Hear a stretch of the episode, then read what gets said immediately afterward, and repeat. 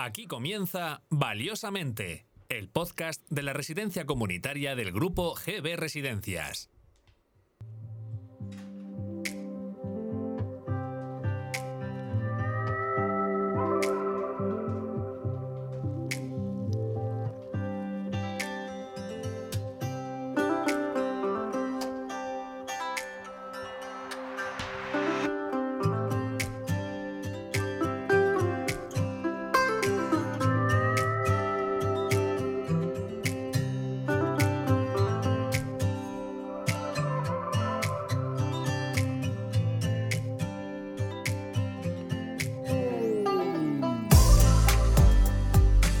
¿Qué tal? Muy buenas, bienvenidos, bienvenidas. Estamos en una nueva edición de Valiosamente, edición número 4. Estamos en una de las dependencias de la residencia comunitaria del grupo GB Residencias en Alcázar de San Juan y vamos a abordar hoy nuevos temas de interés entre los contertulios que habitualmente para los seguidores de este podcast pues eh, van a seguir hablando de, cosas interesantes, de posturas, de opiniones y sobre todo de vivencias, que hay que compartirlas y hay que seguir enriqueciendo, compartiendo opiniones y sabiendo pues, expresarlas a través de este podcast y de este medio de comunicación que cada dos meses aproximadamente puedes encontrar en todas las plataformas digitales.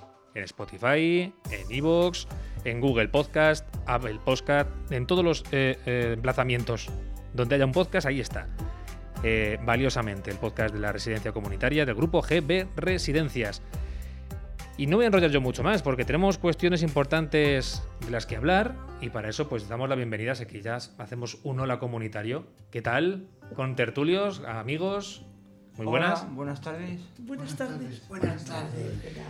Hoy es un tema que mm, siempre es bueno abordar para saber un poco la actualidad. ¿Qué pensáis vosotros sobre las reivindicaciones que se hacen a través de los días de la mujer, el Día de la Mujer, y que, bueno, mm, ¿qué percepción mm, tenéis vosotros al respecto? Vamos a ir mm, preguntando, como siempre, individualmente a cada uno sobre temas relacionados sobre el Día de la Mujer. Vamos a lanzar la primera pregunta. ¿Pensáis que en estos momentos hay menos discriminación hacia la mujer que hace 20 años? Por ejemplo, hace 20 años hasta ahora, María José, te animamos, a, que, te, te animamos a que cojas el micrófono, te, Así te acerques a él. La mujer ahora trabaja que antes no trabajaba. También estaba, eh, había discriminación entre los hombres. Podía ser igual que el hombre en todas las actuaciones. Y además tenía derecho a votar. Y ahora el Y cambio. ahora actualmente ha, ha dado un cambio de 180 grados. Y la mujer ves que ha habido un cambio, ha ha habido, ha habido menos discriminación que hace 20 años. Le vamos a preguntar a Miguel Ángel, a ver qué, opinión tiene. Como siempre le decimos que se acerque al micrófono para que lo puedan escuchar todos muy bien y que nos cuente qué es su postura, qué piensa en estos momentos, si hay menos discriminación hacia la mujer que hace 20 años. Miguel Ángel. Hay menos discriminación ahora que, an- que antes sobre la mujer. La, la mujer va avanzando cada vez más y se la tiene muy, en- muy, muy en cuenta. La sociedad va avanzando en todo esto. La sociedad ha ido avanzando, ¿tú crees, Miguel Ángel, que en 20 años el cambio ha sido importante? Sí, poco a poco, a poco ha ido avanzando. ¿Y Quique? ¿Quique qué opinas sobre, sobre el tema? ¿Qué, qué piensas si ha habido... Hay menos discriminación ahora que antes? Creo que sí. Antes la mujer se dedicaba únicamente a la casa y a la educación de sus hijos, mientras el marido trabajaba. Ahora la mujer trabaja y es más independiente.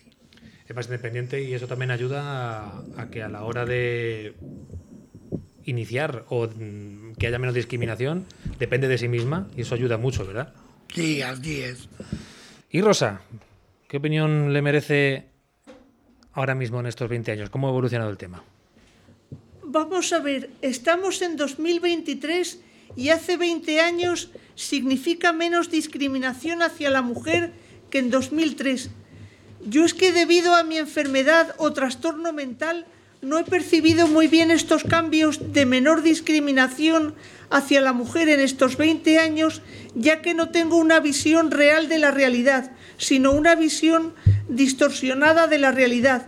Pienso que esta pregunta sabrían contestarla maravillosamente mujeres feministas que trabajan en transmitir la actualidad día a día, como son María Teresa Campos, Ana Rosa Quintana y Susana Griso. Mi percepción es que las mujeres podemos tener actualmente más aspiraciones a cómo queremos vivir individualmente y en sociedad. Hay muchas más mujeres independientes económicamente. El matrimonio y los hijos es una elección cada vez más personal. Me voy a ir más atrás, no solo 20 años atrás, sino más atrás todavía, para hablar de todas las mujeres que en el pasado han tenido que romper techos de cristal para hacer valer sus derechos. A estas mujeres las conoce muy bien y además es también una de ellas Matilde Fernández. Matilde Fernández Sanz, Madrid 1950, es una política sindicalista y feminista española, miembro del Partido Socialista Obrero Español. Fue la primera ministra de Asuntos Sociales de la democracia y todavía se vive de su legado. Pertenece a una generación a la que no le regalaron nada. Sindicalista en la dictadura, vivió la transición en primera persona. Realizó con consenso cambios en el lenguaje machista de la época e impulsó la cuota del 25% de mujeres en el PSOE.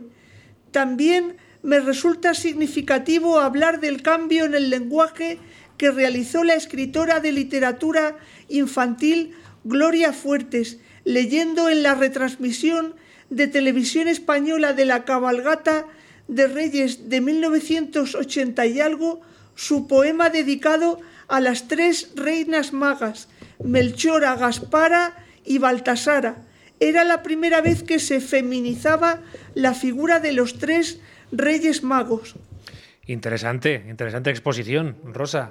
Como siempre, siempre es, es curioso saber cómo por ejemplo, como bien decías, el caso de Gloria Fuertes, a quien dedicamos un colegio, aquí en Alcázar de San Juan, como fue la primera que impulsó la figura femenina en los tres Reyes Magos, Melchora, Gaspara y Baltasara. Ahí queda, ahí queda el dato, Rosa. Buena exposición. Se la vamos a explicar también, o que nos explique, mejor dicho, que nos explique, mejor eh, dicho, a Daniel Jonathan, ¿qué opina del papel ¿Cómo ha avanzado en estos años el papel de la mujer? El papel de la mujer desde el principio del siglo XXI es realmente importante, pues le reconoce su trabajo cuando en el siglo XX no tenía tiempo propio y su mundo afectivo solo era la familia. Efectivamente, hay un, el cambio de siglo también ha conllevado cambios en cuanto al papel de la mujer se refiere, muy importantes, además, además de verdad, aunque todavía queda mucho por, por recorrer. Me falta saber el papel de Bernardino. Bernie, ¿qué tal? Muy buenas. Aquí tienes el micro y ya nos puedes hablar cuando quieras. Sí, porque en la actualidad tienen más derechos. Tienen más derechos y lo piensas. ¿En qué ha cambiado? ¿Qué crees que ha cambiado en este tiempo? Muchas cosas, imagino. En muchas cosas, pero Ahora las mujeres ya ocupan eh, puestos de interés. Por ejemplo, hay ministras y, están en las empresas. Un papel ahí que están siendo importante. muy protagonistas y con la igualdad por delante.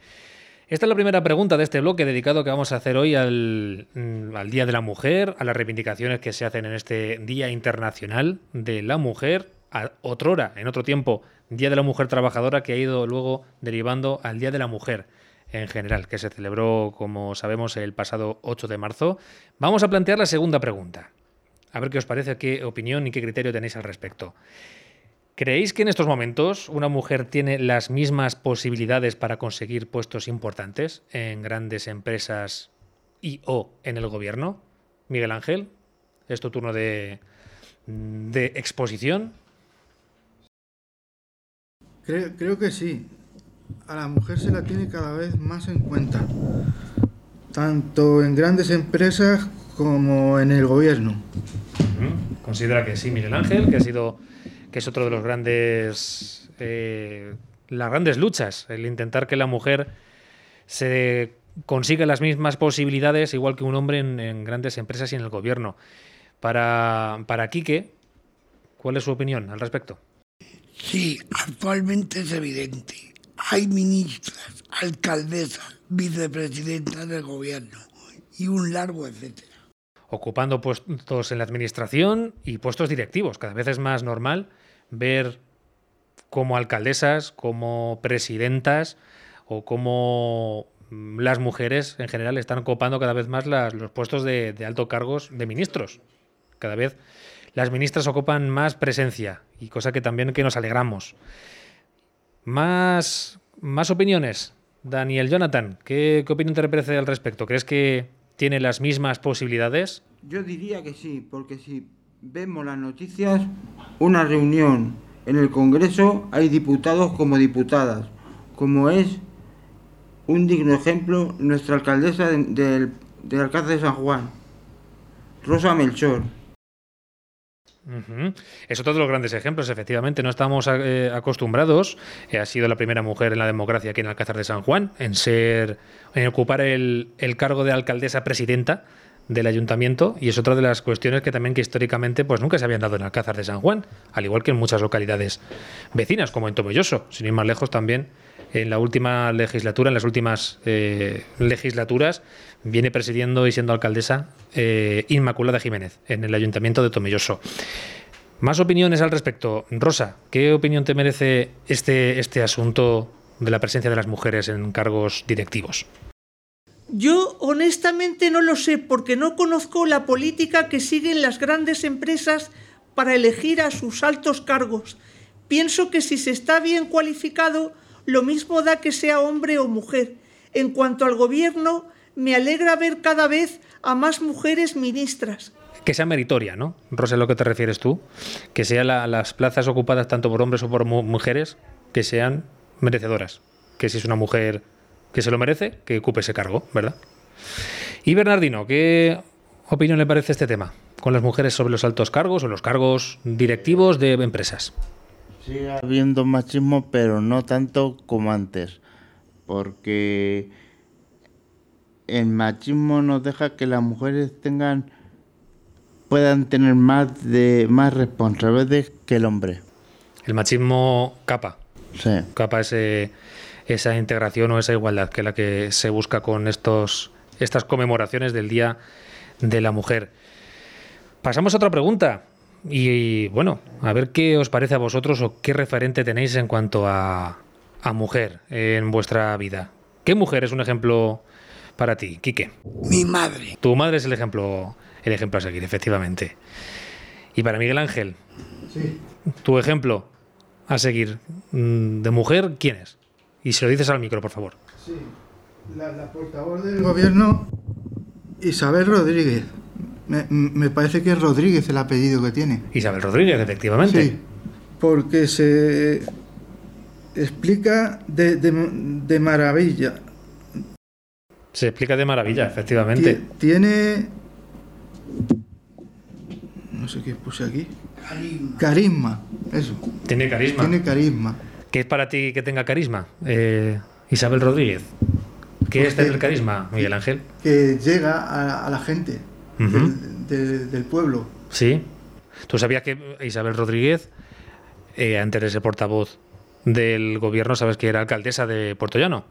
No, no, no lo sabía. Desde Puerto Llano. Isabel Rodríguez, alcaldesa de Puerto Llano, una de las primeras mujeres alcaldesas también, Sí. que fue enseguida elegida como alcaldesa y enseguida que ganó las elecciones el Partido Socialista en el, en el Parlamento, se fue como portavoz del gobierno, con Pedro Sánchez. Otra de las grandes mujeres de Castilla-La Mancha, por lo menos la que han iniciado el camino a altos cargos directivos. Y a Rosa. Rocío Jurado, porque aparte de lo buena cantante que era, lo que mostró de su vida personal fue admirable para mí. El gran respeto a su primer marido, Pedro Carrasco, el boxeador campeón del mundo, y a su segundo marido, el torero Ortega Cano, el cariño hacia sus tres hijos y cómo afrontó su dura enfermedad. Un ejemplo, efectivamente, la, la gran eh, Rocío Jurado, efectivamente, una de las grandes de históricamente y no sé qué te parece, qué opinión te parece a ti, pero Rocío Jurado viene de una época en la que el machismo estaba mucho más eh, asentado en la sociedad y sin embargo pues se reivindicó como mujer. Fue una de las primeras grandes mujeres que se reivindicó el papel de la mujer en la sociedad. ¿Qué te parece? Sí, estoy de acuerdo. Una de las grandes mujeres junto con Isabel Pantoja o grandes artistas de la, de la época que ahí representaban pues un, un empezar, un nuevo empezar en la sociedad de nuestro país en su día. María José Pérez, tengo curiosidad en saber cuál es tu mujer de referente. Mi mujer de referencia es una literata eh, que se llama Virginia Woolf. Estaba en contra del realismo y el costumbrismo y escribió unas importantes obras. Una de ellas fueron Las olas. Y esa eh, conmemoró, el machismo. Mm, Virginia Woolf, una de las figuras también importantes, efectivamente. Y Daniel Jonathan, eh, para ti, ¿qué mujer es un ejemplo? La Virgen María. Una mujer no es valiente por tener un trabajo importante, sino es valiente por traer un hijo al mundo, trabajar, criarlo y educarlo. La Virgen María, otra de las figuras, así es, que también históricamente han representado a, a la mujer. Muy bien, grandes figuras. Estamos aquí hoy comprobando en esta exposición de cuál es la el- qué mujer es el ejemplo a seguir para cada uno de los que estamos aquí en este valiosamente. Me falta saber Bernardino, ¿qué, ¿cuál es para ti un ejemplo? ¿Qué mujer? Maggie Curie, ¿Por qué? porque descubrió la radioactividad. ¿Por qué es importante la radioactividad? Pues porque sirve para muchísimas cosas, como por ejemplo para que haya luz eléctrica. Una de las grandes inventoras. Pues eh, curiosas eh, exposiciones de todos, cada uno en su parcela. Hemos hablado de, a nivel personal, la madre de Quique, de políticas mm, recientes y actuales como Isabel Rodríguez, de artistas, Rocío Jurado, Virginia Woolf, que ha dicho María José Pérez también de las que está se siente como que es un ejemplo para, para la mujer, Daniel Jonathan, la Virgen María, metemos a la, a la religión por medio y a una gran inventora, que efectivamente es otra de las que Bernardino eh, ha expuesto en, este, en esta tercera pregunta de este cuarto capítulo de Valiosamente que estamos habla- hablando de la mujer, del papel de la mujer en la sociedad y cómo va avanzando o cómo, eh, así cómo es la percepción que tenemos sobre el papel de la mujer en la sociedad. Si os parece, vamos a por la cuarta pregunta. ¿Vamos con ella? Venga. ¿Qué cosas pensáis que se podrían hacer para acabar con la discriminación? Y ahora recurro a Miguel Ángel para que nos cuente qué se podría hacer para acabar con la discriminación con la mujer. Al micrófono siempre, por favor. Habla- hablar so- sobre, sobre esto en, en toda la sociedad, en los colegios, medios de comunicación, para que se... Aquí no sé lo, lo- lo que... Para que no haya Para que no haya violencia de género. ¿Puede ser? Para que no haya viol- violencia. Ahí Miguel Ángel nos, eh, mm, nos expone que efectivamente que es importante que se hable, que se difunda, que es lo que estamos haciendo ahora, efectivamente, ni más ni menos. Estamos utilizando nuestro medio de comunicación, que es el podcast de Valiosamente, pues para reivindicar y homenajear eh, en nuestra perspectiva, en nuestro trabajo, en nuestra eh, en este eh, día de ocio que también es la radio o el podcast, el papel de la mujer, hablando de ella, dándole difusión para que no haya violencia de género. Así argumenta Miguel Ángel. Y María José Pérez, ¿qué, qué le parece que se podría hacer para acabar con la discriminación? Concienciar a la sociedad. a través de... ¿Estás de acuerdo con Miguel Ángel?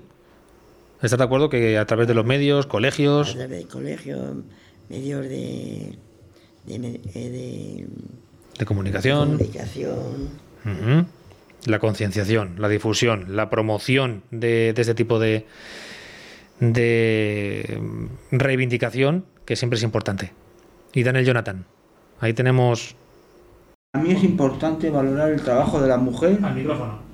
Que, que se, que se te oiga bien, por favor. Es importante valorar el trabajo de la mujer, que es mucho, por estar llamada a transmitir vida, paz, cariño, ternura e inteligencia al mundo. Las personas que las personas reciban una educación temprana de amor hacia los demás Esa es. Así es, efectivamente.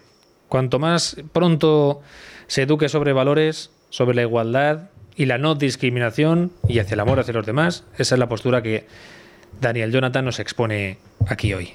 Y quiero saber de Quique, ¿qué opina al respecto? Pues integrando a la mujer, aunque en algunos países hay más discriminación que otros. Ejemplo, África, ya que son muy tercermundistas. Hay muchos países, efectivamente, en el, en el mundo que, sin embargo, pues, aunque defendemos el papel de la mujer aquí en nuestro país desde nuestra pequeña parcela de la sociedad, hay muchos países que, sin embargo, pues es al revés. En África, en parte de, Oriente, en fin, hay países que todavía queda mucho. Queda mucho todavía por, por hacer. Ahora el papel mm, a exponer es Rosa, que quiero saber que le habla al micro, como siempre, y que nos cuente qué opina al respecto y qué cosa se puede hacer para acabar con la discriminación.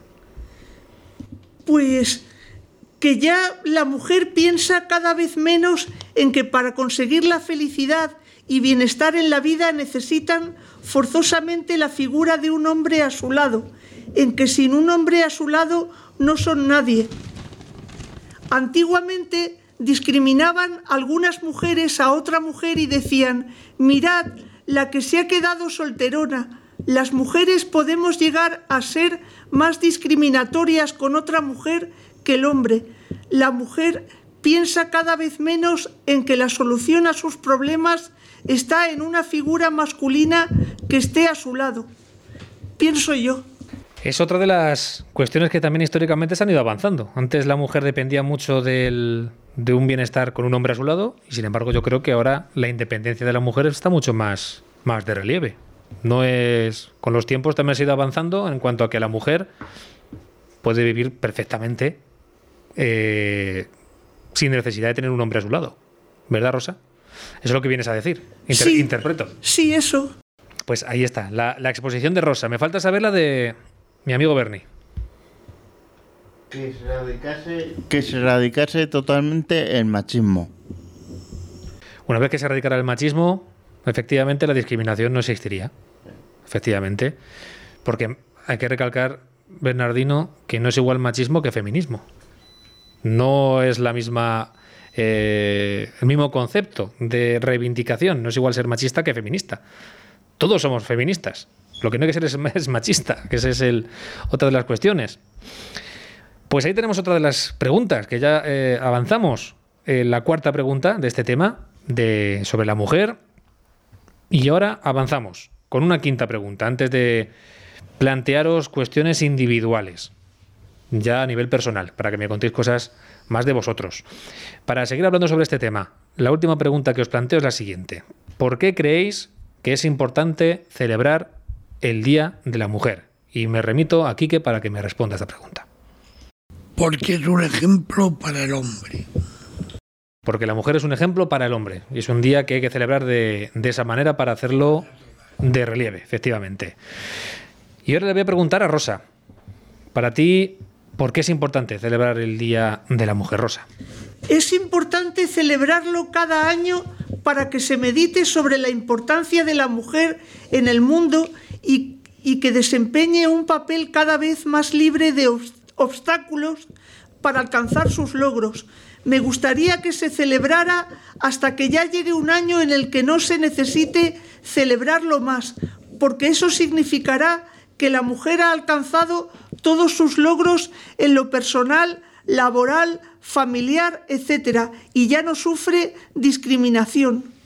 Y efectivamente, si solo se celebra es para recordar tiempos pasados, cuando se reivindicaba, ¿no? Que, se, que solo se celebre para, re- para recordar que se reivindicaba hace tiempo, ¿verdad? Sí, Y Miguel Ángel, ¿qué opinas sobre por qué hay que celebrar el Día de la Mujer? Miguel Ángel, al micrófono, como siempre. para, para que toda la, so- la sociedad se tome conciencia de lo importante que es la mujer en esta vida y en, en todos los países del mundo. Para que la sociedad, efectivamente, para que la sociedad tome conciencia de lo importante que es la mujer en esta vida y en esto y en todos los países del mundo. Aquí en España, por suerte, estamos más avanzados, pero insistimos, como decíamos antes, que hay muchos países del mundo que está todavía ahí mucho camino por recorrer. Yo creo que estamos, muchos países están en el inicio todavía de esa reivindicación. Daniel Jonathan, eh, me gustaría saber tu opinión sobre, sobre el tema. Allá voy. Para mí es importante valorar el trabajo de la mujer que es mucho, por estar llamada a transmitir vida, paz, cariño, ternura e inteligencia al mundo. Qué importante, así es, valorar el trabajo, el trabajo de, de la mujer y de un tiempo a esta parte incluso, incluso más. Eh, antes, en otras épocas, ahora que siguen cargando el peso de, muchas casas, además de- del peso laboral del día a día, pues ahí siguen también luchando para reivindicar efectivamente que la sociedad tome conciencia de lo importante que es la mujer en esta vida. Y también la, la vida, la paz y el cariño, y la ternura o la inteligencia en el mundo. Bernardino, cuéntanos, para ti, ¿cuál- ¿por qué hay que seguir celebrando este, este día? Para que las mujeres reivindiquen los mismos derechos que los hombres. Tal cual. Tan sencillo, ¿verdad? Como que es una cosa que parece que tiene que ser evidente, pero que nos cuesta, nos cuesta asimilar. El ser iguales. ¿Alguien puede dudar que no somos iguales? ¿O siguen, hay gente, sí que, ¿creéis que sigue habiendo gente que dice que no somos iguales, hombres y mujeres? Ahí lanzo esa pregunta. Yo, lo digo yo. ¿Sí? Digo yo porque somos iguales y diferentes al mismo tiempo. Que eso es lo bonito, ¿verdad? Sí. Así es, así es. Somos iguales y diferentes, iguales en derechos, en obligaciones, distintos en formas de ser, porque si no esto sería un aburrimiento si fuéramos todos iguales, menudo aburrimiento. Lo suyo es eso, que haya eh, variedad, sí. que haya variedad como los como las docenas de pasteles variados, que haya de todos los gustos, o de la caja de bombones.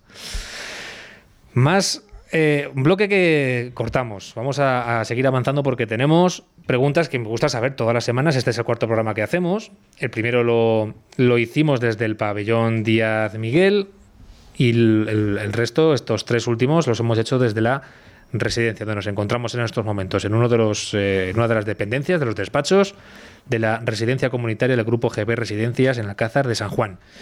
Habitualmente estamos siempre más o menos unos siete, seis mm, personas. Estamos aquí participando en este podcast valiosamente. Hay veces que por circunstancias, pues unos van, unos no están, otros no vienen. Pero sí es verdad que sí me gustaría mantener pues esas recomendaciones, esas cositas que siempre hablamos y que hablamos siempre con desde lo personal o saber qué opináis sobre temas de actualidad. Por ejemplo, aquí que le voy a preguntar que me gustaría saber sobre que me parece que es aficionado que lleva la camiseta del Real Madrid puesta, ¿verdad? Bueno, hoy no la llevas puesta, pero la lleva por lo menos internamente. ¿Sí? ¿Quique? Así es. Eh, no sé si me puedes decir un poco la vista del partido de ayer. Claro que le vi. ¿Y qué te parece? ¿Tú crees que tenemos equipo, el Real Madrid, te digo, te digo tenemos, porque yo soy del Real Madrid también. ¿Tenemos equipo para afrontar unas semifinales contra el City de Haaland? Creo que lo vamos a tener difícil, pero lo, lo veo optimista. Eres optimista con la, con la eliminatoria. Y más, jugamos la primera, el primer partido en casa. ¿Nos beneficia o nos perjudica, Quique? Es un hándicap. Preferiría el- la vuelta en casa. La vuelta en casa es mejor. El Bernabéu, las remontadas en el Bernabéu son históricas. Son históricas. Y sin militado. El militar. Y a Alaba a lo mejor no llega. Sí, llegará, llegará. ¿Tú crees que sí? Espero, espero que sí, ¿eh? Espero que sí, porque tenemos que tener ahí Pues por lo menos, no sé qué, poner un muro de algún tipo para que no pase ese... Y si no, lo está haciendo muy bien Nacho y le pondrá de central. Nacho es uno de los...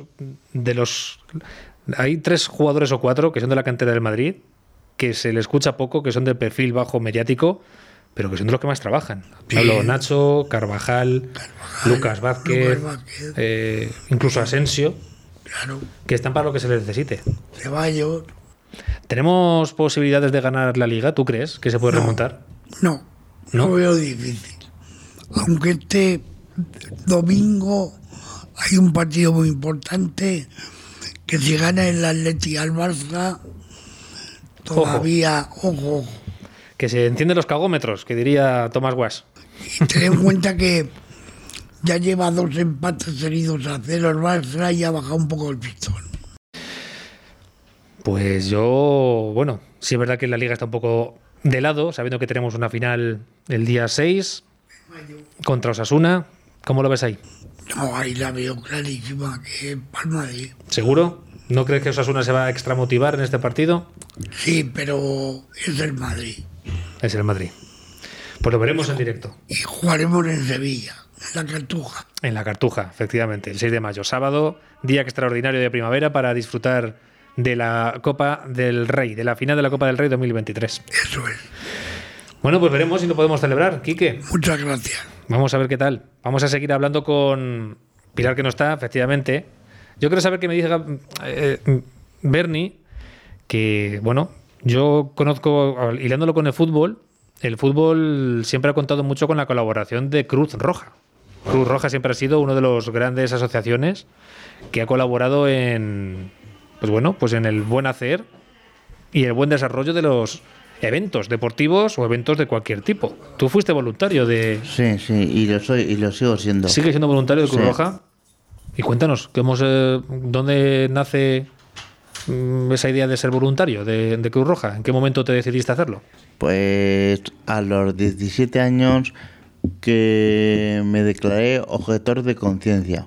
Lo hiciste en aquel momento. Sí, Se podría no ir a la mili, al servicio Sí. militar obligatorio. sí. Y se Y- podía cambiar por la objeción de conciencia. Y en este caso, pues fuiste a, a Cruz Roja. A Cruz Roja, sí. Aquí en Alcázar, No, en Villarrobledo. en Villarrobledo. Y desde entonces, con 17 años, viste que era una asociación de voluntarios que iba Y contigo. voluntarias. Y de voluntarias que iba contigo, ¿verdad? Sí. ¿Por qué? Porque hacían. Se dedicaban a las misiones que comunicaban conmigo. Ajá. ¿Qué es lo que más recuerdas? ¿Qué es lo que hacías, lo que más te gustaba hacer o que te gusta hacer con Cruz Roja? Pues a salir a accidentes de tráfico donde cogemos a las personas que han recibido que han tenido un accidente de tráfico y las trasladamos al hospital para que las pueda atender el médico y levantamos a personas que tienen me- que están en camas las levantamos para que puedan eh, hacer su vida diaria. Ayudar. El hecho, el sí. hecho de, de ayudar en cualquier faceta y además también con labores sociales a gran escala, a nivel mundial. La ayuda humanitaria cuando hay terremotos, eh, ayuda también alimentaria cuando hace falta también alimentos, recogida de alimentos. Labor de Cruz Roja, ahí queda. Los voluntarios y voluntarias de Cruz Roja. Tenemos a un voluntario aquí con nosotros, a, a Bernardino. Continúas colaborando, dices que sigues Sí, haciendo sí, con sí. ellos y sigue manteniendo el contacto. Animas a la gente a que participe y que se. sí ánimo ¿Cómo está la cosa ahora? ¿Hay mucha gente apuntada en Cruz Roja o cuesta mucho encontrar, encontrar voluntarios?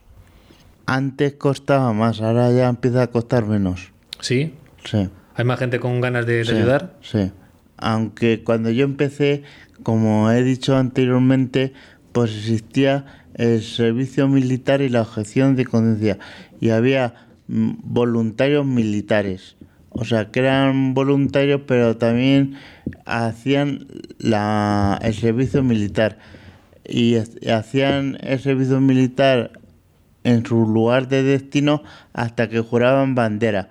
Y cuando juraban bandera ya eran voluntarios de Cruz Roja allí en Villarrobledo.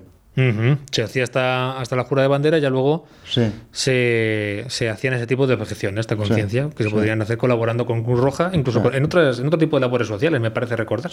Era Cruz Roja y otro tipo de, de- de acciones sociales que también estaban planteadas hasta que definitivamente desapareció el servicio militar obligatorio. La mili, la mili. Y la objeción de conciencia terminó también con el servicio militar.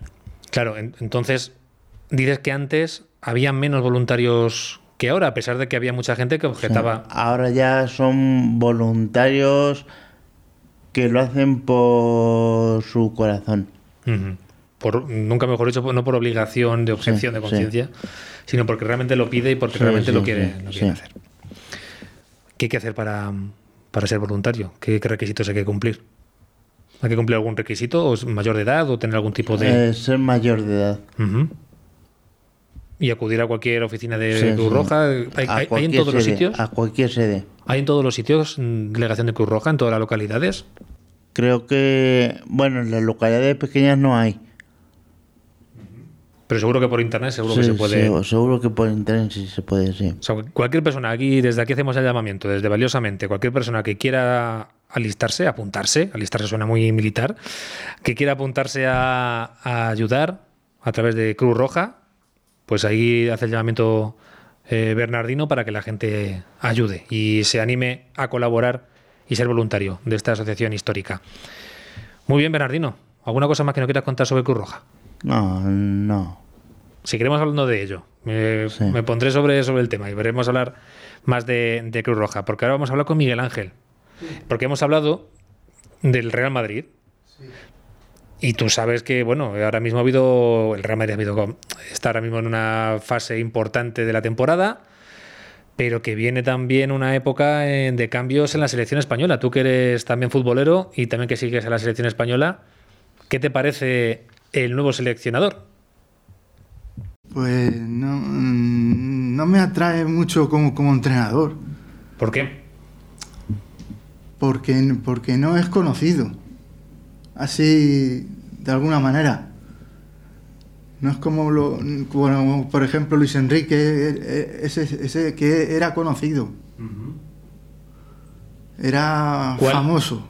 ¿Cuál crees tú que sería hubiera sido el seleccionador ideal ahora en esta época después de no estar Luis Enrique? ¿Cuál crees tú que cumple el perfil para ser seleccionador, según tu criterio? Pues yo ahora mismo no tengo así ninguno en, en la mente. Raúl. Mm, No, Raúl, Raúl, todavía, Raúl- Raúl es famoso. pero es, es muy joven. Ah, es joven. Hay que, tiene, que unar un, tiene que unar experiencia. Claro. Y, Y- Que, que es difícil. Sí, pero el nuevo eh, sí tiene una experiencia. Ha sido seleccionador sub-21 mucho tiempo. No es conocido mediáticamente, pero sí lle- lleva toda la vida dedicado a la selección española en las categorías inferiores. Nadie mejor que él conoce la base del fútbol español, ¿no? Eso sí. Las de la sub-21. Bueno. Pero Luis Enrique, ¿no te, te gustaba a ti Luis Enrique? Había, había gente que le gustaba y gente que no. No sé a ti qué te parecía Luis Enrique. Bueno, sí, me gustaba. Lo, lo, lo he seguido cuando, cuando jugamos el Mundial. Y bueno, ¿Te parecía buen entrenador, mejor entrenador del Barcelona o seleccionador? ¿Qué te parecía mejor? En, el- en la selección española cuando era entrenador del Barcelona. hombre, con el Barça ganó más cosas, más títulos. Ganó títulos. Porque tenía mejores jugadores, a lo mejor. Sí, también tenía algunos muy buenos jugadores. El caso es que Luis Enrique no, no ha terminado de triunfar con la selección española y ahora es Luis de la Fuente. ¿Es Luis de la Fuente, te estoy dudando el nombre de la- del seleccionador. ¿Es Luis de la Fuente? Sí, creo que Eh, sí. Es el que, bueno, tenemos que aunar ahí fuerzas. Vamos a, a poner la, la camiseta de Luis de la Fuente, el seleccionador, el nuevo seleccionador, para ver si por lo menos pues, podemos clasificarnos para eh, los próximos campeonatos. Que hemos empezado un poco regulero. ¿Has visto los últimos partidos de la selección? Que sí los he, que sí los he visto. Sí, cuando lo, hace unas cuantas semanas, cuando se celebraron los dos partidos Sí, ¿Sí? ¿Y qué te parece el juego de la selección? Que, pues que, ti- que tiene que mejorar. Tiene que mejorar, ¿verdad? Perdimos contra perdimos contra equipos que quizás tenemos que haber ganado, porque la selección es mucha más tiene más potencia. ¿Tú conoces a todos los jugadores, Miguel Ángel, de los que van convocados? De la selección, no. Porque yo no conozco, yo me me acuerdo cuando ganamos el Mundial, no sé si os pasa a vosotros, Sí. cuando ganamos el Mundial, yo me sé, me sabía todos los jugadores, los 25 que estaban seleccionados en el Mundial, en la Eurocopa, en las dos Eurocopas que ganamos y en el Mundial, me los sabía todos, pero ahora no me sé ninguno. Como mucho, ni siquiera, o, ni- o ni siquiera el portero. Ya no sé quién juega en la selección española. ¿Os pasa a vosotros? ¿Tenéis el mismo sensación, Miguel Ángel? Mm, Yo, yo antes te- me, me- me pasaba como, co- como a ti un poco. Que ¿Te la sabías? Sabía, sabía en los, de los que jugaban, en qué equipo jugaban, incluso cómo, cu- cuál era su juego. Todo eso.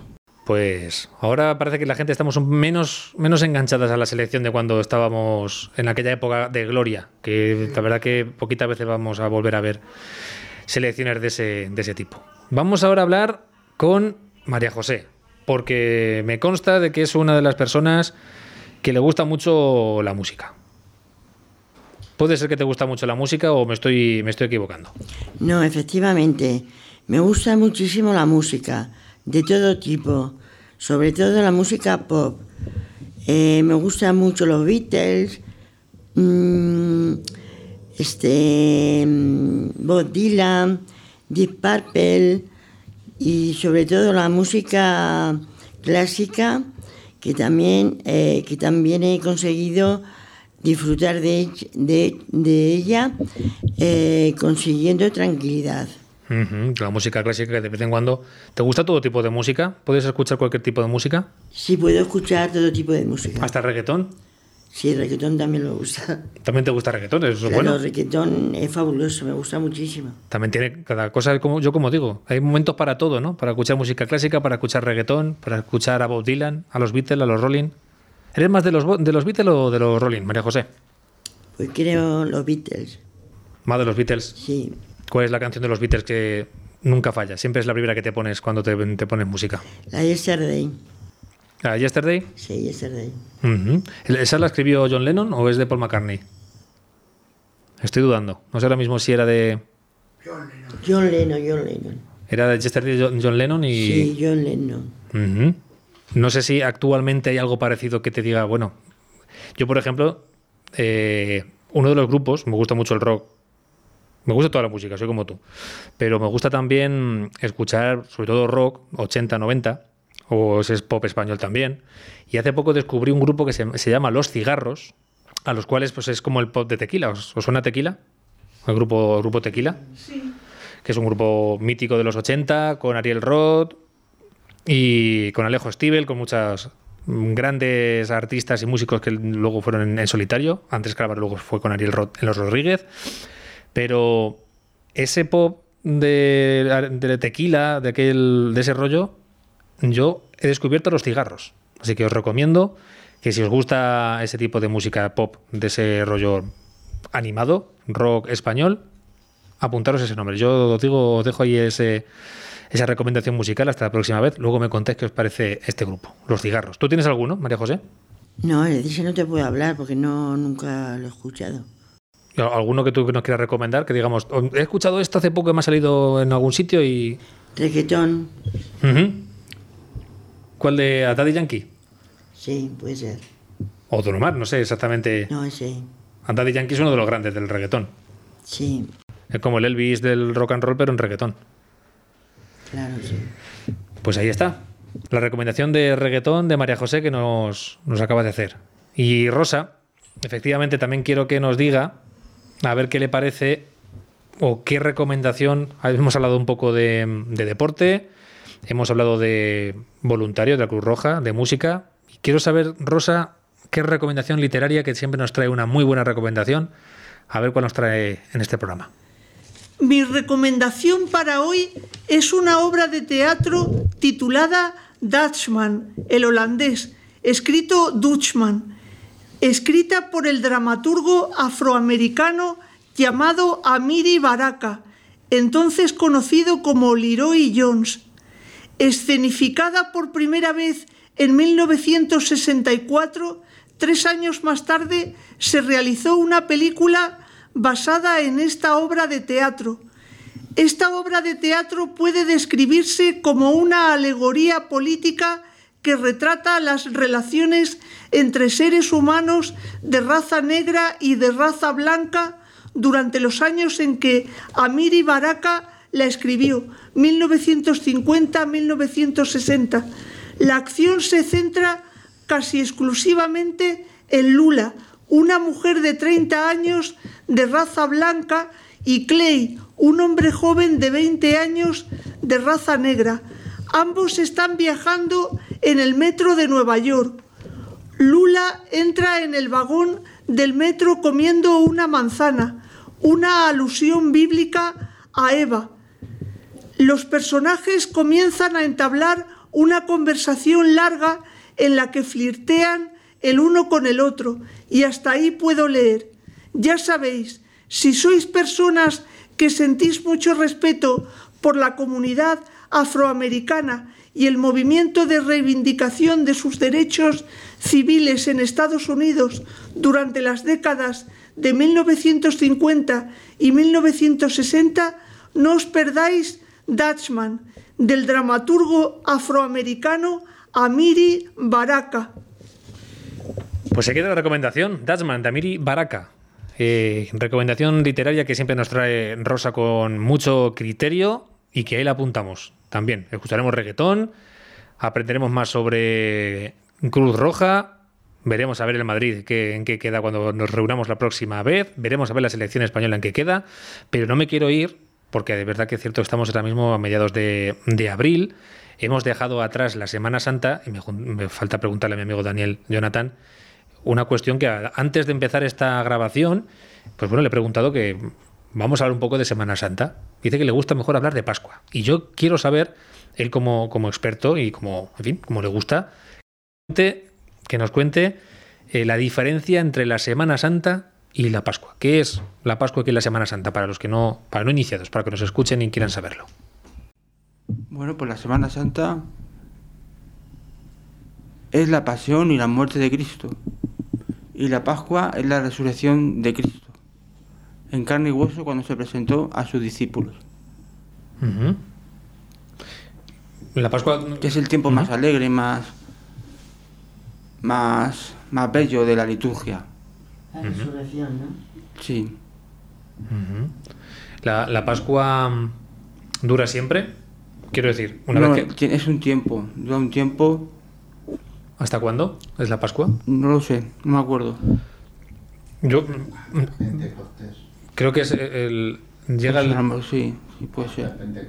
Puede ser, no me acordaba. Ah, Bernie, ¿no se te ha oído? Es hasta Pentecostés, decías hasta Pentecostés, que es la Pascua de Jesús, que se celebra aquí en Alcázar, también se celebra mucho, que es la Pascua, que es también, no sé exactamente en qué fecha suelen caer o en qué, a partir de qué día se celebra la Pascua, es igual como la Semana Santa, que nunca cae en una fecha concreta, sino que la Pascua de Jesús, de Pentecostés, se celebra, no sé, a unos días de la resurrección, me parece. No sé exactamente ahí, Daniel Jonathan, si sabes tú. No, no me acuerdo. Pues ahí nos emplazamos también. Vamos a buscar ahí información sobre ello, si te parece. Y la próxima, en el próximo episodio de Valiosamente vamos a saber por qué se celebra o en qué fecha se celebra exactamente la Pascua de Jesús, la Pascua de Pentecostés. Eh, si son días X a raíz de la resurrección, en fin, ahí vamos a ahondar la próxima semana también. Y emplazamos a Daniel Jonathan y al resto de contertulios que nos están acompañando a seguir hablando de estas cosas de, de interés. Aún así, Cumplimos la primera parte, la primera parte de este Valiosamente, edición número 4, porque en nada vamos a hacer una entrevista. Pero eso va a ser después de la música.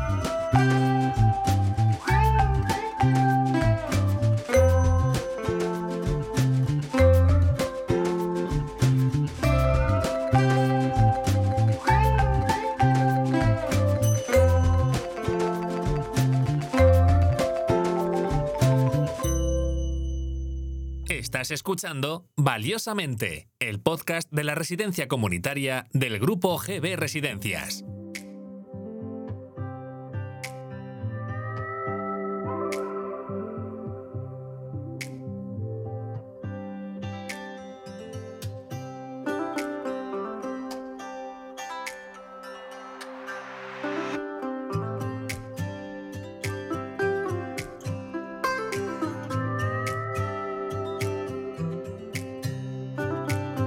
Bueno, y vamos a por el segundo bloque. Continuamos en la residencia comunitaria del grupo GB Residencias, en Alcázar de San Juan. Cuarto episodio del podcast, valiosamente, recordamos. Y que además, eh, bueno, pues vamos a intentar hacer una novedad.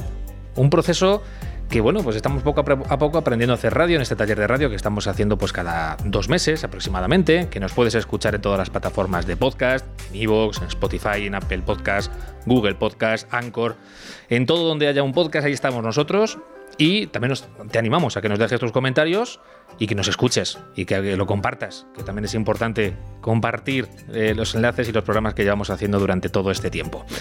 Decíamos que una vez que hemos eh, abordado el asunto de la mujer, que hemos conocido las opiniones de, todos y hemos ahondado en un tema importante, hoy vamos a implantar una novedad. Vamos a ver entrevistas. Vamos a conocer un poquito más a las profesionales a través de los propios componentes de este podcast de Valiosamente. Vamos a, intentar conocer un poco más, a ver qué preguntas, qué podemos saber de eh, estas profesionales, las psicólogas de la residencia comunitaria. Ana Espadas y Ruth Gómez, que además es eh, responsable técnico de la residencia, que ya saludamos. ¿Qué tal? Muy buenas. Hola, muy buenas. Hola. Estamos hoy innovando Sí, aquí encantadas de ser las primeras ¿no? Eh, en esta eh, nueva, nueva forma de, hacer el podcast. Es una, una forma que además no sé quién está más nervioso, si vosotras o ellos. Bueno, yo puedo decir que lo estoy. Bueno, pues sin, más dilación, voy bajando la sintonía y voy a ir dando paso a las preguntas que han ido preparando y vamos a conocer un poco más a las, a las responsables, como digo, a las psicólogas de la residencia comunitaria del grupo GB Residencias. Va a abrir la, ronda, la tanda de preguntas, la va a abrir Quique y es, va a ser, va a lanzar eh, la pregunta, eh, pues nada, en este momento, cuéntanos. ¿Por qué elegiste ser psicóloga? Gran pregunta esa, Kike. Eh, bueno, yo en mi caso, ahora Ana nos contará eh, su motivo, ¿no? Yo eh, llega el momento de decidir qué, quería ser eh, en mi vida y lo primero que planteé fue qué capacidades tenía, qué cosas se me daban bien, porque como que no tenía muy claro a qué me quería dedicar. Y bueno, pues aquello de escuchar y de intentar ayudar a los demás era algo que siempre he ido haciendo de forma innata, Kike. Y ese fue el motivo principal, porque elegí hacer esta carrera y, a lo cual me dedico hoy.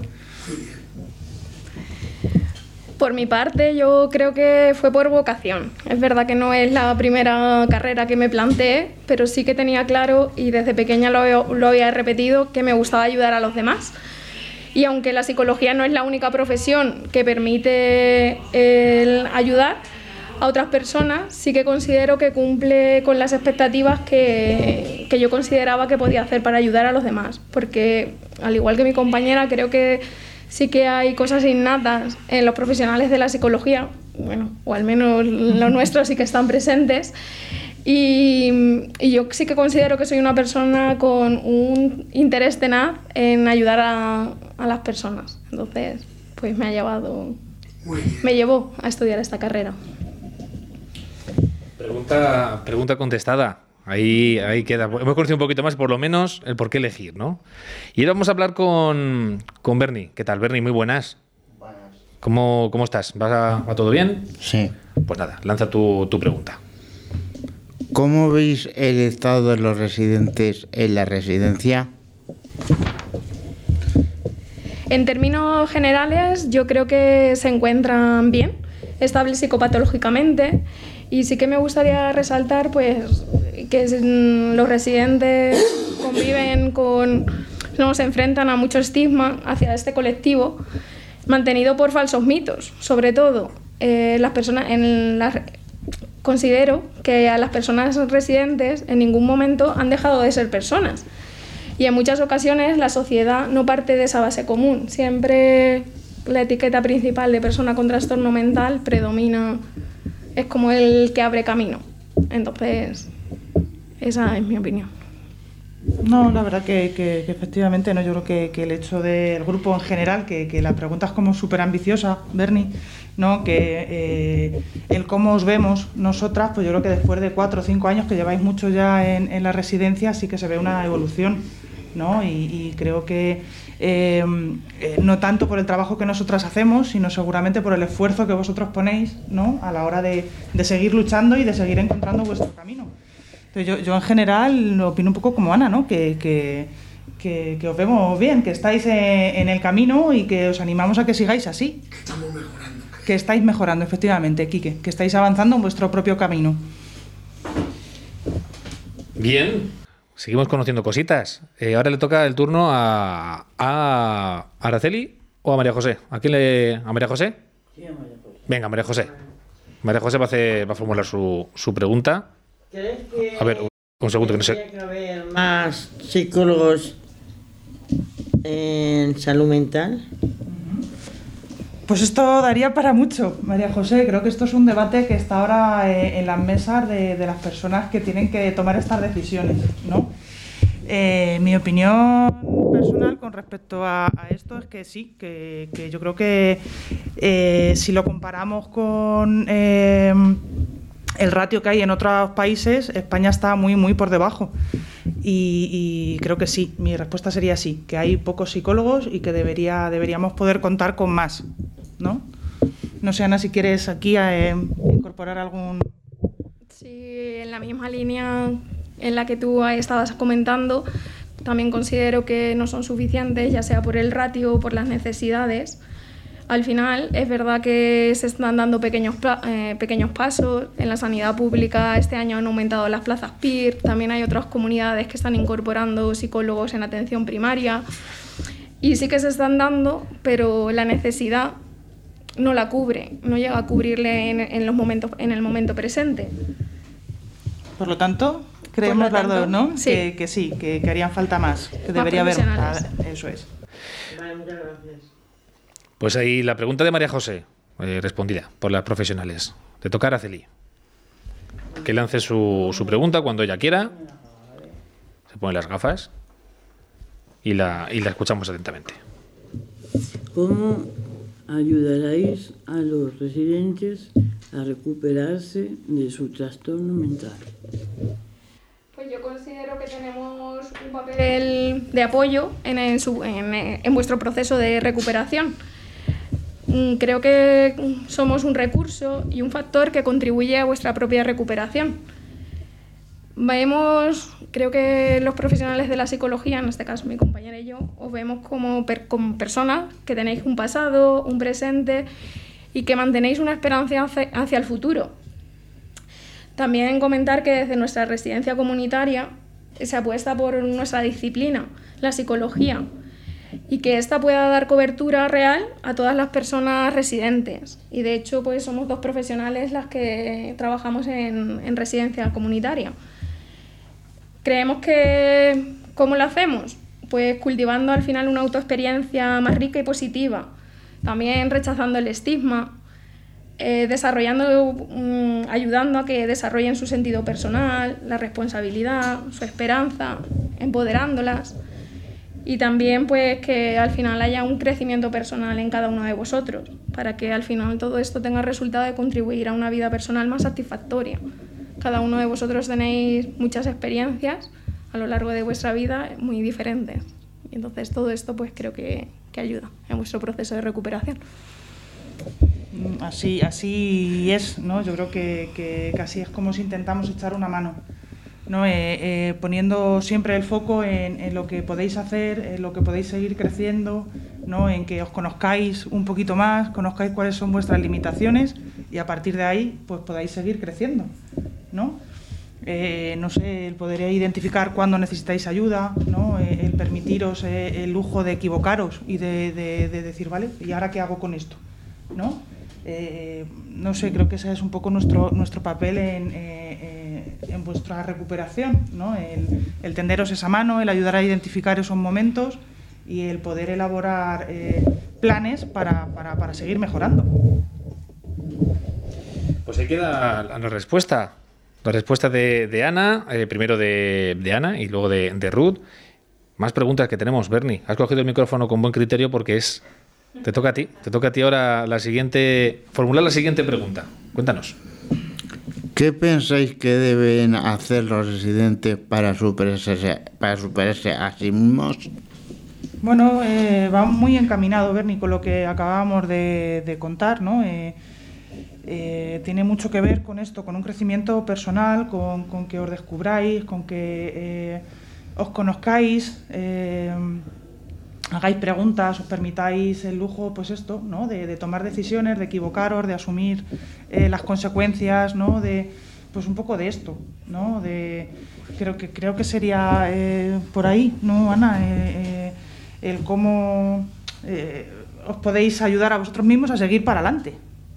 Sí, yo creo que también justamente la, dábamos un poco respuesta, en la, nos anticipábamos con la pregunta anterior y, y en ese sentido pues trabajamos mucho en reconocer esas fortalezas, ¿no? en que vosotros tomáis conciencia de lo que lleváis, vuestra mochila de fortalezas, esas limitaciones que se pueden seguir trabajando y, y ambos factores, las fortalezas y limitaciones, forman parte de todas las personas. ¿No? y seguir creyendo en que es posible, ¿no? en, que, en que sois personas capaces de, de hacer. No deis nunca por hecho que, que no se puede hasta que no lo intentéis. ¿no? Y no una, ni dos, sino las veces que sean necesarias. Insistir, insistir y persistir. Ahí está, efectivamente. Eh, animando a, a seguir creyendo, que eso es lo, de lo, más, lo más importante. Vamos con Pilar. Le toca el turno a Pilar y le animamos a que coja el micro, se lo, se lo acerque y nos comente su pregunta. Adelante. ¿Qué es el modelo de recu- ¿Qué es el modelo de recuperación y por qué creéis que este modelo es el idóneo para la rehabilitación de los residentes? Yo creo que, que es un modelo necesario y que cuando se abrió camino, que todavía queda pasos por avanzar eh, y, profundizar en este modelo, pero sí que lo llevamos por bandera, viene a proponer ¿no? el desarrollo y profundización eh, de la rehabilitación psicosocial, entendiendo la gran importancia de los aspectos subjetivos de las personas que tienen trastorno mental grave entendiendo por subjetividad la puesta en valor de sus propias percepciones, sus argumentos y sus valores, basadas en el punto de vista de la persona, influidos por sus intereses, su historia y sus deseos, que otras veces pues se ha podido pasar por alto. En definitiva, entiendo que la recuperación es un proceso personal y único de cambio para el cambio. Y devolverle, es el devolverle las riendas ¿no? de la vida a la persona. Es la mayor justificación que entiendo en este modelo. Sí, no, o sea, eh, dando un poco respuesta a lo que preguntaba Pilar, eh, desde la residencia comunitaria hacemos, bueno, pues nos apoyamos mucho ¿no? Eh, en este pilar, en el modelo de la, de la recuperación, en la rehabilitación psicosocial. Eh, y ahí sí me gustaría, ¿no? Venimos de poder explicar de dónde venimos, ¿no? Hace varias décadas veníamos de un modelo muy asistencial, que se puede llamar el médico, donde se ponía el foco en la enfermedad, ¿no? en el diagnóstico, en que el único tratamiento posible era la medicación, donde el profesional era el experto, donde, eh, bueno, de alguna manera se, suponía que la persona con, con trastorno no tenía eh, voluntad o no tenía derecho o no tenía criterio para, para elegir, entonces el profesional era el que iba guiando eh, su camino. Y, lo que contaba Ana, pues se aleja muchísimo de, de- esto, ¿no? De todo lo contrario, creemos que las personas que, tienen sufrimiento psíquico, que tienen un diagnóstico de, enfermedad mental, son expertas en su enfermedad, en su vivencia, ¿no? Y que, y que eso tiene un valor, ¿no? Que, además eh, pueden tener una dificultad o, estar sometido a, un- a una sintomatología, pero eso no quita que, que tengáis criterio, que tengáis derecho, ¿no? que tengáis eh, ganas de seguir viviendo, de conocer, de elegir. Entonces, eh, el modelo de recuperación pone en foco ¿no? justamente en esta parte, ¿no? Eh, eh, en, que sigáis generando esa esperanza para, para seguir fortaleciendo vuestras vidas, ¿no? en que os podéis encargar de vuestra propia vida, que no, que no dependéis de otros para, para tomar decisiones, ¿no? y que bueno, pues podáis seguir creciendo ¿no? de forma autónoma e independiente a pesar de tener una enfermedad mental. La personalización, efectivamente. Cada uno, cada uno tiene su mundo, aunque sea, eh, nos unan nexos comunes, evidentemente, pero cada uno efectivamente es un, es un mundo. Eh, más preguntas. Y ahora aquí a mi vera eh, se ha colocado hoy Miguel Ángel, que nos va a formular su pregunta ahora mismo. Cuéntanos, Miguel Ángel, ¿qué pregunta tienes que formularle a las psicólogas? Buenos días. Muy buenas.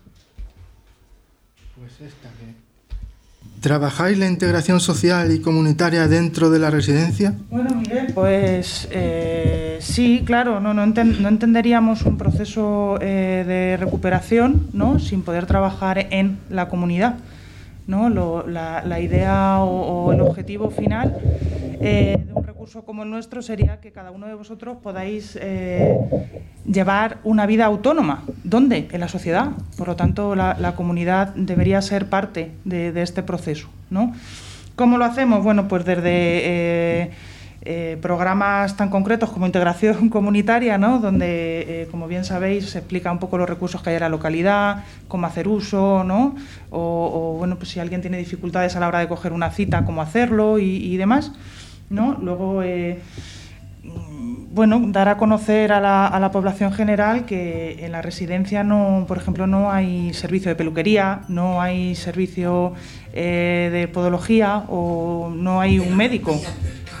Claro, pero por eso, Quique, porque como creemos que hay que trabajar en la comunidad, todo lo que podemos hacer en la comunidad lo hacemos fuera, ¿no? Entonces, como bien sabéis, al médico vais, al médico de cabecera, como cualquier ciudadano de Alcázar, a la peluquería vais, a las peluquerías del pueblo, ¿no? Entonces, claro, claro que trabajamos en la comunidad y fomentamos, ¿no? El poder hacer todas las actividades que se puedan en la comunidad. Yo consi- sí, Ana. Sí. Yo considero y refuerzo lo que ha explicado mi compañera, porque no dejamos de ser las personas seres sociales y participar en la comunidad es indispe- indispensable. Y yo creo que también esta participación nos ayuda a lo que antes comentaba sobre el estigma, que somos conscientes de que existe esa barrera y y creemos que el participar, como comentaba, tanto en, la- en los servicios de nuestro día a día, que pueden ser médicos, peluquería, podología, así como tantas, ir al cine, mm, participar en la comunidad, actividades de ocio, restauración y demás, pues creemos que sirve para, de- para eliminar, disminuir, ¿no? disminuir. Ese, ese estigma del que hablabas. Sí, y también pues desde la residencia, desde dentro, pues han preparado jornadas de puertas abiertas para darnos a conocer. Por eso hay gente que se imagina que es la residencia comunitaria y no y puedan resolver otros recursos, otros programas, además de la integración comunitaria, las propias habilidades sociales. Al final son formas de, de relacionarnos también. Y, y bueno, el programa también de estigma que antes contaba, el estigma internalizado para que ellos puedan enfrentar estas situaciones de- en la comunidad en su- con su participación. El trabajo de integración, que, que es una de las cosas que yo creo que lo que más se ha ido avanzando en estos últimos años y que también ha dado, ha creado mucha conciencia en, en la sociedad, ahí bajo, bajo mi punto de vista, cierto es. Y ahora le toca a Quique, a Quique formular su, su pregunta. ¿Creéis que en la actualidad hay mucho desconocimiento sobre la salud mental por parte de la población en general? Yo creo que justo es eso, el desconocimiento. Al final es un mantenedor muy importante para el estigma hacia las personas que tienen problemas de salud mental y más hacia determinados problemas de la salud mental. Las personas no son la enfermedad mental. Hay veces que se nos olvidan, sino la enfermedad mental es solo una parte de, de esas personas. Y creo que ha estado extendido y continúa estando, a pesar que, como dices Ángel, sí que hay avances, ¿no? Que, que encontramos dificultades, ¿no? A la hora de ver más allá de los síntomas que rodean a la, a la enfermedad mental. Aunque, pues eso, me reitero que sí que se va abriendo camino para ver a la persona en su totalidad. Que muchas veces, pues, eso, la enfermedad abre la puerta. Y es verdad, ¿no? Que después de eh, la pandemia, como que, bueno, parece que la palabra salud mental, mm, pues está encima de muchas mesas, en muchos telediarios, en muchos, ¿no? Pero eh, falta mucho, mucho por hacer, mucho por hablar, mucho por descubrir. Entonces, eh, contestando un poco aquí, que yo diría que sí, que sigue habiendo mucho desconocimiento aún eh, sobre la salud mental, sobre la enfermedad mental y sobre lo que conlleva tener un, un diagnóstico de estas características, ¿no? Entonces, a pesar de que el camino está ahí, queda mucho por, por hacer. Es, eh, digamos, la puntita del iceberg. Ahora mismo empieza a verse eh, la puntita, pero ahí está todo el inmenso que hay detrás eh, sobre un tema que por fin eh, se empieza a hablar con, normalidad y con naturalidad, que a fin de cuentas como la vida misma, es lo, es lo que tenemos. Yo no me quiero ir aquí tampoco sin decir mi, mi pregunta. Yo tengo una pregunta que, que formularos. Eh, ¿Creéis que es necesaria que un podcast eh, como este para ayudar a sensibilizar y aportar conocimiento sobre salud mental? ¿Qué ayuda un podcast en este sentido? Bueno, pues, pues, yo creo que eso, que un poco muy enlazado ¿no? a lo que le acabamos de contestar a, a, a Kiki, al final eh, creo que podcasts como este ayudan a que la población bueno, pues tenga una información un poco más real ¿no? de, lo que es tener una enfermedad mental, de las barreras que se pueden tener, de, de esos mitos ¿no? que comentaba antes Ana, ir desmitificando ¿no? y, y dando una información más veraz y ayudando en general a, a que eh, el trato y la opinión que se tiene sobre este colectivo pues sea más humano, eh, con menos miedos y, y, con una información más veraz. ¿no? O sea que claro que sí, es, creo que es súper necesario eh, tener programas como estos. Ana. Yo también coincido con Ruth en que la realización de estos podcasts y de, y de hecho tú lo presentabas en la cuarta edición, ¿no? Pues sigue siendo una herramienta, la creemos como una herramienta útil y que puede llegar a un amplio público. Tú comentabas todas las plataformas en las que se puede tener acceso a estos podcasts realizados y yo creo que, que todos estáis haciendo un buen trabajo con, con ello. Así que enhorabuena también. ¿Cómo crees que han sido las preguntas que os hemos formulado? Antes de terminar, ya el broche, ¿no? La guinda aquí que... Eso es, eso es la improvisación. Sí. pues yo creo que son preguntas muy acertadas al final de visibilizar pues la opinión de profesionales que trabajamos día a día con vosotros y os agradezco pues esta oportunidad de brindarnos un espacio de, de este podcast para dar respuestas a, esta, a estas preguntas. Una semana preparándolo con él.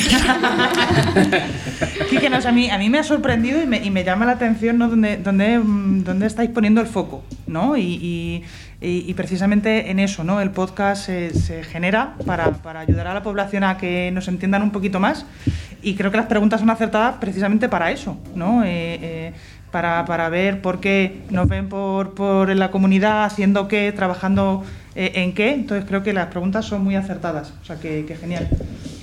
Son eh, preguntas acertadas y además muy reivindicativas. Sí, porque, sí, sí. Porque sí es cierto que, que, bueno, pues reclamando un poco que hace falta más psicólogos, más psicólogas en la sanidad pública, que hace falta un poco, pues eso, una vez que ya se ha abierto la veda y que se empieza a visibilizar con normalidad y naturalidad, pues que eso llegue a, todos los segmentos de la población y por supuesto a los que nos rigen, que son los que realmente también tienen gran parte de responsabilidad para que esto continúe avanzando, que forma parte de la recuperación de todos y de una sociedad que por fin empieza a normalizar, eh, a normalizar eh, la, salud mental. Chicos, eh, vuestro es el espacio. si tenéis algún mensaje último para despedir este cuarto programa, tenéis los micrófonos abiertos. Bernie, nada, os despedís directamente. Antes, vamos a, antes nos despedimos de, de, las profesionales, de Ana, de Ana, de, Ana Espadas, de Ruth Gómez, psicólogas de la residencia comunitaria, eh, Ruth, responsable técnico de la residencia comunitaria del grupo GB Residencias. Estamos en Alcázar de San Juan, cuarto capítulo de Valiosamente.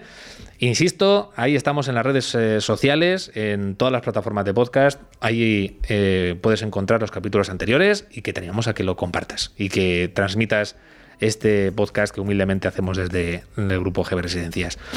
Ana, eh, Ruth, muchas gracias por atendernos y oye, eh, estáis expuestas a otra entrevista en cualquier momento. Muchas gracias a vosotros y lo que necesitéis, aquí, aquí estamos. Muchas gracias por la invitación. Pues así lo dejamos. Nos despedimos con un fuerte adiós. Todos. Venga. Bueno, muy bien. Adiós, adiós, adiós, adiós.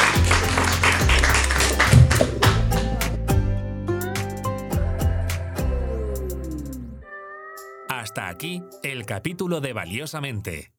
Recuerda que puedes escuchar todos nuestros episodios en tu plataforma de podcast favorita: iVoox, Spotify, Amazon Music, Google y Apple Podcast y Anchor.